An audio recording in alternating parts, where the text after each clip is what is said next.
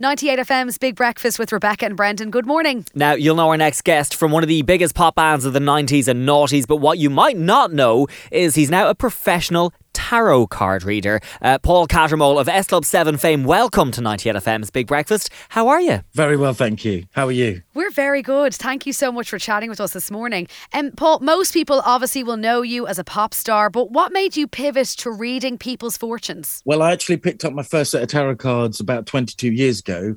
And um, at that point in time, I never imagined that I would be reading publicly. In fact, it was only at the beginning of lockdown where I was recalling all the things that I used to do in my past. And I thought, oh, I know, I'm going to design a deck. It was a great thing to do. It's been so awesome. You are also a psychic spiritual detective. What, what does that involve? The detective part is psychometry. So it's the ability to hold implements and determine what's been done with them. Um, walk into rooms, sensing energy, looking at photos, and being able to tell what happens to a person post the photo or pre the photo being taken. Paul, I'm wondering, I, I, I don't know h- how this works and if this will work in this form, but like, w- can you do a, a short reading for either Rebecca or myself, maybe? Absolutely.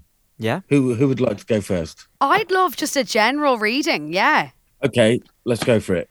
I'm just going to take three cards and see what that says.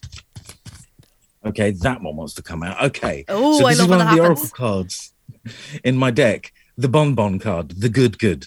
Oh. Because life can be so sweet. So that's a good one. Oh, good. Okay. Five of Swords. So that's sneaky energy. Or in this sort of situation, because it's coming after the Five of Swords, it might be.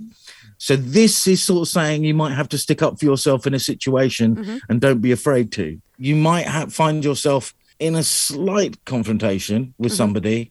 March the 10th March the 10th. I'll Okay, put it in my diary. specific. Wow. at 4.30 in the afternoon. Wow. 4.30 on March 10th. Okay, I better better get ready. Stick it in the calendar. Yeah. That's I'm great. going to to pull know. one more card for you. Oh my gosh, stop. I am this is th- like thank you for taking the time to do this because I love getting readings and I love tarot cards and everything. So this is a real honor. I cannot believe that Paul from S Club 7's reading my tarot cards.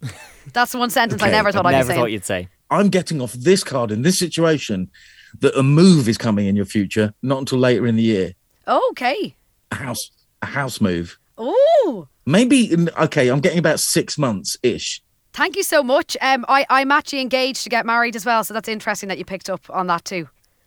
No way. Really. Yeah, yeah, I got engaged a, a few months ago. Yeah, so that's uh, that. Listen, that was that was very enlightening. Thank you so much. Amazing. Uh, Paul, we don't have loads of time. Can, can we do one card for me, maybe? So this is an interesting one card to get. Two of wands. Leadership. So on the Rider Waite Tarot, the person, it's a man, but tarot is non-gendered, Uh huh. stands there.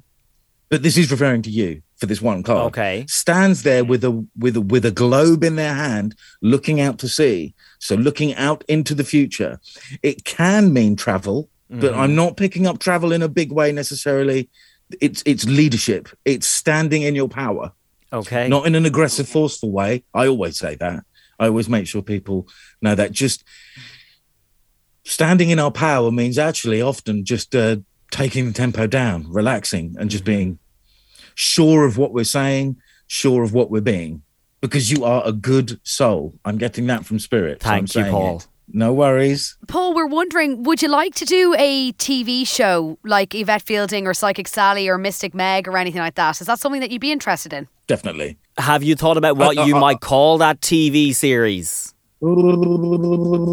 um any ideas Reach for the stars? Never had a dream Um, come true?